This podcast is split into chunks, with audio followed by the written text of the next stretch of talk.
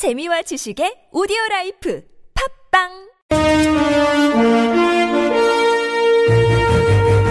여러분의 합리적 판단을 돕기 위해 오늘의 뉴스를 골랐습니다. 백병규의 뉴스 체크.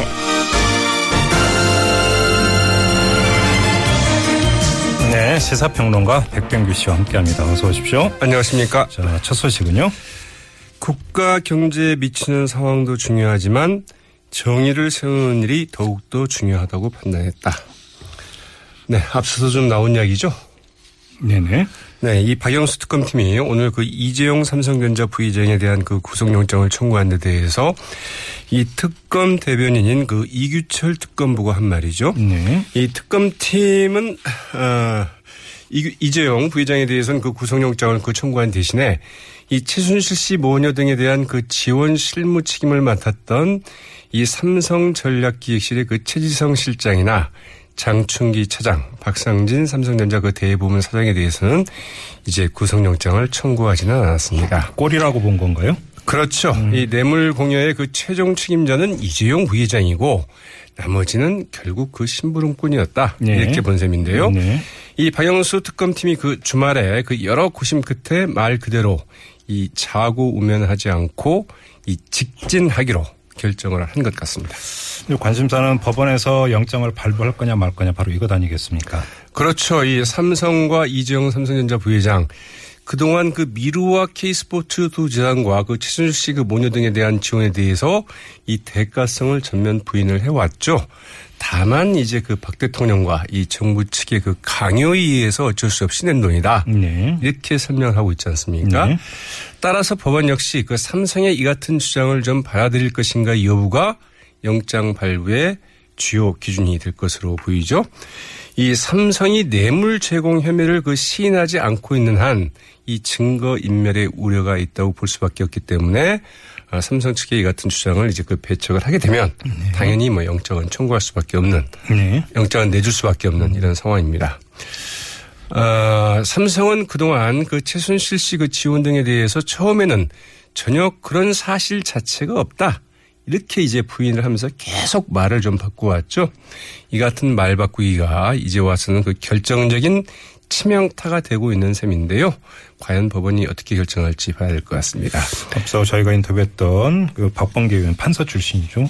그 그럼에도 불구하고 영장 발부할 것이다 이렇게 전망을 하던데 좀 봐야 될 것 같습니다. 네, 그렇죠. 그러나 이제 그 삼성의 파워, 이 양력을 생각했을 때 과연 법원이 삼성의 양력부터 얼마나 좀 자유로우냐 이것도 좀 관건이 되겠죠. 네. 네, 박영수 특검팀 오늘 그 구속 기소된 그 문영표 전 그 보건복지부 그 장관 공소장에서 이 박근혜 대통령이 문영표 전 장관에게 삼성물산과 제일모직의 합병을 챙기라 이렇게 직접 지시한 사실을 이제 적시를 했습니다. 네. 또그 특검 대변인인 그 이규철 특검부는 박 대통령과 최순실 씨가 공모관계, 즉 그 두 사람의 그 이익 공유 관계에 대해서는 충분히 입증 가능하다고 밝혔습니다. 네.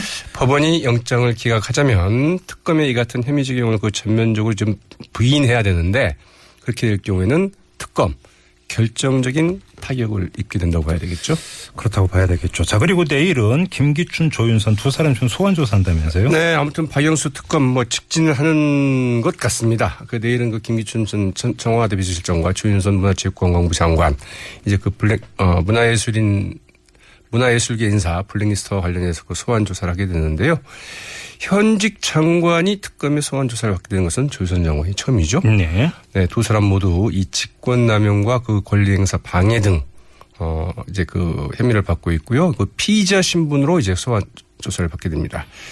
김 전 실장과 조 장관은 그 좌파 성향의 그 문화예술계 인사들 그 정부 지원에서 그 배제할 의도로 작성된 것으로 알려진 이 블랙리스트가 작성과 관리를 이제 주도한 의혹을 받고 있는데 두 사람 모두 역시 혐의를 전면 부인하고 있죠. 그러게요. 또 두 사람 모두 또 그 법률가 출신 아닙니까 사실은? 맞습니다. 다들 서울법대 출신입니다. 두 사람 대 특검팀 이제 법리논 그러니까 그 싸움이 이제 본격화될 것 같은데 어떤 결과가 나올지 한번 보도록 네, 조윤선. 장관의 남편은 또 이제 그 변호사죠. 예, 예. 유명한 로펌에 있는 변호사여서 저번에 이제 그 청문회 때 그 네, 그 카카오톡을 통한 음. 이 지원이 카메라에 포착이 되기도 했었죠. 조윤선 장관도 변호사 출신이죠. 맞습니다. 네. 자, 다음 뉴스로 넘어가죠. 사드 배치 문제가 민주당 대선 후보들 간의 그 주요 쟁점이 되고 있죠. 안희정 충남도지사에 이어서 문재인 전 더불어민주당 대표도 그 현실론을 들어서 사드 배치 철회가 어려울 것이라고 말한 데 대해서 네. 박원순 서울시장과 이재명 성남시장 이 문제를 제기하고 나섰습니다. 박원순 서울시장은 오늘 그 자신의 그 페이스북에 정치적 표를 계산하여 말을 바꿔서는 낸다. 이러면서 그 문재인 전 대표를 겨냥을 했는데요. 네. 이 국민 편에서는 그 정치인이라면 국민과의 그 약속을 지키고 국민의 이익을 지켜야 한다. 미국 앞에만 서면 작아지는 지도자가 어찌 그 국익을 지킬 수 있겠느냐 이러면서 이제 그 직격탄을 날리기도 했습니다. 예예. 예. 이 수도권 방위에 도움이 안 되고 경제적으로 그 절대적인 비중을 차지하고 있는 이 중국과의 그 심각한 관계 악화를 초래하는 사드 배치 반대하고 전면적인 재검토를 해야 된다. 이런 입장을 밝히기도 했는데요. 네.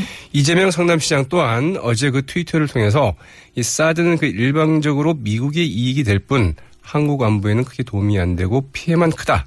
문재인 대표가 입장을 왜 바꾸었는지 설명이 필요하다.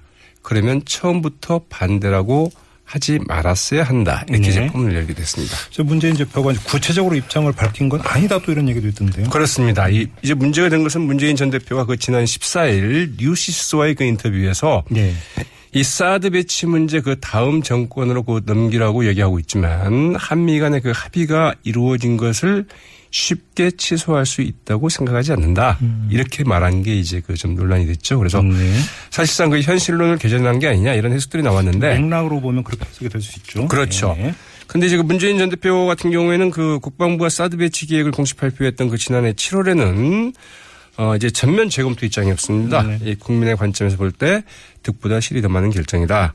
어 계획 재검토와 그 공론할 요구를 했는데 이것과는 상당한 차이가 있는 발언이죠. 네. 이런 발언이 논란이 되자 문재인 전 대표 어제 이제 그 신영복 선생 일주기 추도식 그 참석 뒤에 기자들과 만나서 사드 배치를 그대로 강행하겠다거나 반대로 결정을 취소하겠다거나 이런 어떤 방침을 가지고 그렇게 요구하는 것은 아니다. 네. 다음 정부에서 충분히 공론화 과정 거치고 또 외교적인 노력도 기울이고 해서 합리적인 결정을 하겠다는 것이다. 이렇게 설명을 했는데요. 네. 그러면 도대체 입장이 도대체 무엇이냐. 음. 이런 질문이 또 나오고 있다고 하죠. 네. 자, 그런데 뭐 민주당 대선 주자 간의 논쟁은 논쟁이고 또 이 실행 국면으로 들어가면 또 여러 가지 이야기가 나오고 있어요. 복병이 나왔다는 얘기는 무슨 얘기입니까? 네, 지금 한미가 한미는 그 올해 안에 이제 사드 배치를 완료를 하겠다 이런 이야기고요. 네. 국방부는 이제 그 바로 어 사드 배치에 대한 실무적인 작업에 착수를 하겠다 이렇게 발치, 발표하지 않았습니까? 예. 근데 이제 국방부가 로드, 롯데 측과 그 이제 골프장을 이제 교환을 하기로 했잖아요. 네. 사드 배치 선정지를 어, 후보지로 선정된 성주 롯데 골프장을 네, 부지로 쓰는 대신에 다른 땅을 준다 네. 이런 거였죠. 그런데 이 롯데 측과의 그 부지 교환이 의외의 그 난관에 부딪혔다고 합니다. 이 롯데 측이 롯데 측이 그 버티기 나서면서 이 국방부 굉장히 당혹스러워하고 있다고 그러는데요. 문상균 국방부 대변인 오늘 현재 그 감정 평가는 지난주에 다 완료가 됐는데 그래서 그 행정 절차가 진행 중에 있는데 다소 일정은 유동성이 있다 이렇게 이야기를 했는데 왜냐하면 롯데 측에서 그 이사회를 열어서 최종 감정평가에 대한 그 승인 절차가 끝나야 되는데 롯데가 아직 이사회를 개최하고 있지 않다고 그럽니다. 뭐 이사회를 왜 개최를 안 하는 거죠? 교환 조건은 나쁘지 않다고 그러는데요. 네. 그러나 그 롯데는 그 당초 이달 그 3일 열기로 했던 이사회 그 무기 연기했다고 그럽니다. 왜냐하면 어. 이 중국 당국이 중국에 진출한 그 한국 기업 예, 가운데 예. 롯데에 대해서만 전방위적 보복을 하고 있는데 음. 정부한테 좀 대책을 좀 마련해 달라. 이렇게 요 청을 했는데 아무런 이야기 없이 일단 부지부터 견하고 보자. 음. 그러니까 롯데 측으로서도 지금 결정을 좀 못하고 있다고 하네요. 무기한 연기입니까? 예. 네. 어떻게 좀 지켜봐야 되겠죠.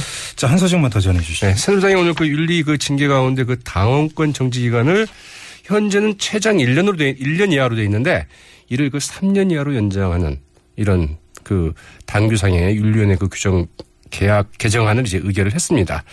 오늘 이제 그 전국 상임 전국위원회를 열어서 이 같은 그 개정안을 그 어, 통과를 시켰는데요.